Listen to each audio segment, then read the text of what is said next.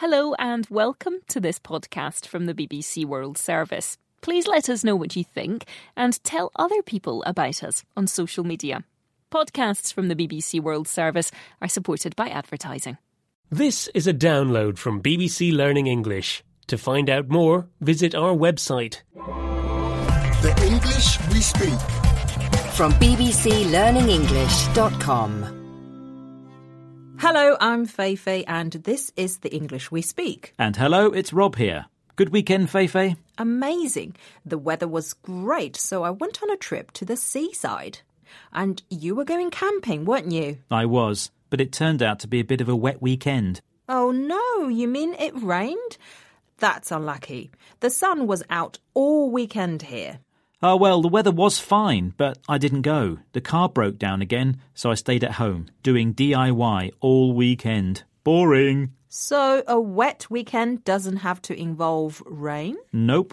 A wet weekend means a boring and disappointing time. And it doesn't have to be at the weekend either? Correct. This phrase just means the situation is boring, just like a wet weekend is. You can also use the expression to describe boring people. Here are some examples. That was a wet weekend. My friends were coming to stay, but cancelled at the last minute. My cousin's a bit of a wet weekend. He's got no personality and nothing to say. I had to do my accounts yesterday. It was like a wet weekend in a paint factory. So, a wet weekend describes a boring or disappointing experience or person. Well, I'm glad to say that you're not a wet weekend, Rob. I like your sense of adventure. So, when are you going camping again? Next weekend. Oh, really? Have you seen the weather forecast? No. Rain all weekend. oh, what's wrong? You have a face like a wet weekend. A face like a wet weekend. You mean I look unhappy? Well, I'm not. If it rains, I'm coming round to yours for dinner. Oh, no. Bye. Bye. The English we speak. From the BBC.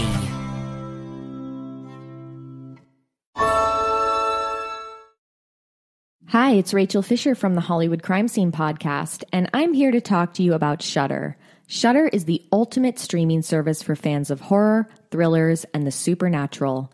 Shudder offers an unbeatable selection from Hollywood favorites like Halloween and cult classics like one of my personal favorites, Chopping Mall, to original series like Creepshow and The Last Drive-In with Joe Bob Briggs. Check out critically acclaimed new genre films that you won't find anywhere else all uncut and commercial free. If you're a horror fan like me or just looking for new content to stream, Shudder is a must-have subscription. Sign up and subscribe to Shudder